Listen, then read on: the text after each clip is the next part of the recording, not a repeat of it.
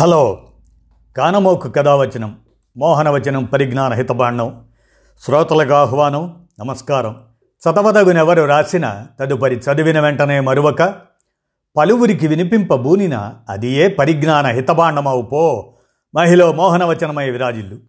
పరిజ్ఞాన హితబాండం లక్ష్యం ప్రతివారీ సమాచార హక్కు ఆస్ఫూర్తితోనే. ఇప్పుడు అరబిందో ఘోష్ విప్లవాధ్యాత్మిక జ్యోతి. రామోజీ విజ్ఞాన కేంద్ర సౌజన్యంతో అరవింద్ ఘోష్ జీవిత చరిత్రను మీ కానమోకు స్వరంలో పరిచయం చేస్తాను. వినండి. భారతీయ వాసనలు అస్సలు అంటకూడదని యూరోపియన్లాగా జీవించాలని ఏడో ఏటే ఇంగ్లండ్కు పంపిస్తే కలెక్టర్ ఉద్యోగాన్ని సైతం కాదనుకొని భారత జాతీయోద్యమంలో అడుగుపెట్టారు. స్వరాజ్య సాధనకు విప్లవము మార్గమని నమ్మి సాయుధులను తయారు చేశారు. స్వల్పకాలమే అయినా ఉద్యమంపై అనల్ప ప్రభావం చూపి చివరకు ఆధ్యాత్మిక విప్లవ జ్యోతిగా నిలిచిన ఆయనే అరబిందు ఘోష్. ఊహ తెలిసిన నాటి నుంచి పద్నాలుగు సంవత్సరాలు ఇంగ్లండ్లో ఉండి పద్దెనిమిది వందల ముప్పై పద్దెనిమిది వందల తొంభై మూడులో భారత గడ్డపై ఓ విదేశీయుడిలా అడుగుపెట్టిన ఇరవై ఒక్క సంవత్సరాల యువకుడు అరబిందో తండ్రి డాక్టర్ కృష్ణధన్ ఘోష్ బెంగాల్లో సజ్జన్ తన పిల్లలను ఆంగ్లేయుల్లా పెంచాలనుకున్నారు. పద్దెనిమిది వందల డెబ్భై రెండు ఆగస్టు పదిహేనున జన్మించిన అరబిందోను తన ఏడో ఏటే చదువుల కోసం ఇంగ్లాండ్కి పంపించారు. అక్కడ ఆంగ్లేయులను మించి ఆంగ్లంతో పాటు గ్రీక్ లాటిన్ ఫ్రెంచ్ ఇటాలియన్ తదితర భాషలను సాహిత్యాన్ని ఔపాసన పట్టేశారు అరబిందో. ఉద్యోగం కోసమని ఇండియన్ సివిల్ సర్వీసెస్ అదే ఆనాటి ఐసిఎస్ ఆ ఇండియన్ సివిల్ సర్వీసెస్ పరీక్ష రాశారు.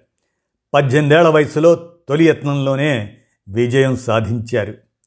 ఆ రోజుల్లో ఐసీఎస్ కావాలంటే గుర్రపు స్వారీ పరీక్షలోనూ ఉత్తీర్ణత సాధించాల్సిందే. అదంటే ఇష్టం లేని అరబిందో ఎన్నిసార్లు పిలిచినా పరీక్షకు పోలేదు. ఫలితంగా ఐసీఎస్ వదులుకోవాల్సి వచ్చింది. ఆక్స్ఫర్డ్లో చదివే సమయంలో అక్కడి భారతీయ విద్యార్థుల మజ్లిస్ మజ్లిస్ అంటే చర్చా వేదిక. ఆ ఇండియన్ స్టూడెంట్స్ మజ్లిస్ ఆ చర్చా వేదికలో భారత్లో పరిస్థితులను విన్న తరువాత అరబిందోలో ఆలోచన మొదలైంది. వీటికి తోడు ఇంగ్లాండ్కు వ్యతిరేకంగా ఐర్లాండ్ విప్లవం ఆయనను ప్రభావితం చేసింది.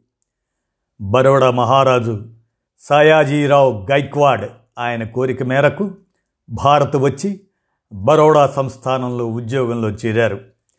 పుట్టినప్పటి నుంచి విదేశీ ప్రభావంతో సాగిన ఆయనకు సంస్కృతం నేర్చుకున్నాక భారతీయ ఆత్మతో పరిచయం అయింది.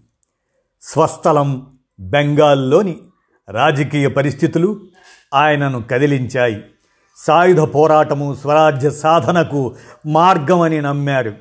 మహారాష్ట్ర మధ్యప్రదేశ్ ప్రాంతాల్లోని భారతీయ సిపాయిలతో రహస్యంగా సమాలోచనలు జరిపారు.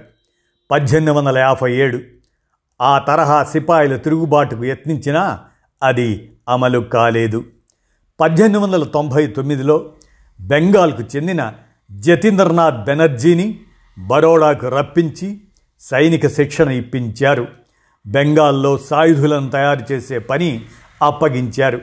ఇంగ్లండ్ ఆ ఇంగ్లండ్ నుంచి వచ్చేసిన తన తమ్ముడు బరీందర్ను మరి ఆయన్ని కూడా ఆ దిశగానే ప్రోత్సహించారు. దేశానికి శారీరకంగా మానసికంగా దృఢమైన యువకులు కావాలన్న వివేకానందుడి ఆలోచనలతో స్ఫూర్తి పొంది బెంగాల్ అంతటా వ్యాయామశాలలను ప్రోత్సహించారు. కోల్కతాలోని అరబిందో ఇల్లు విప్లవవాదులకు బాంబుల తయారీకి కేంద్రంగా మారింది. అదే సమయంలో వెలిసిన విప్లవవాద అనుశీలన్ సమితి కలిసి వచ్చింది. వివేకానందుడి శిష్యురాలు సిస్టర్ నివేదిత పరిచయంతో ఆయనలోని రాజకీయవాది పూర్తిగా మేల్కొన్నాడు. బెంగాల్ విభజన అదే పంతొమ్మిది వందల ఐదో సంవత్సరం. ఆ బెంగాల్ విభజన తర్వాత కోల్కతాకు మకాం మార్చి పూర్తిగా జాతీయోద్యమంలో భాగమయ్యారు. అప్పటికి కాంగ్రెస్ పార్టీ బ్రిటిష్ ప్రభుత్వానికి పదే పదే విజ్ఞప్తులు చేసే పార్టీగా సాగుతుంది. స్వాతంత్రము విజ్ఞప్తుల విజ్ఞప్తులతో రాదని సామాన్యులను భాగస్వాములను చేసి విప్లవం తేవాలని బలంగా వాదించారు అరబిందో. తిలక్తో కలిసి పనిచేశారు. పంతొమ్మిది వందల ఏడు సూరత్ కాంగ్రెస్ మహాసభలో దీనిపై గొడవే జరిగింది. మితవాదులు అతివాదులుగా కాంగ్రెస్ చీలిపోయింది. ఇంతలో మ్యాజిస్ట్రేట్పై దాడి కేసులో అరెస్ట్ అయిన కుదీరాం బోస్ అతని ద్వారా బాంబుల అనుపానులు తెలియటంతో అరబిందో ఇంటిపై పడ్డారు పోలీసులు. పంతొమ్మిది వందల ఎనిమిది అలీపూర్ బాంబు కేసులో అరవిందోను దోషిగా చేర్చి అరెస్ట్ చేశారు. ఏడాది పాటు కిటికీ కూడా లేని కారాగారంలో కష్టాలు అనుభవించాక ఆయన్ను విడుదల చేశారు. జైలులో ఉన్న తరుణంలోనే ఆయన ఆధ్యాత్మికత వైపు మళ్ళారు. బయటకు వచ్చాక కొద్ది రోజులు జాతీయోద్యమ కార్యకలాపాల్లో పాల్గొన్నారు.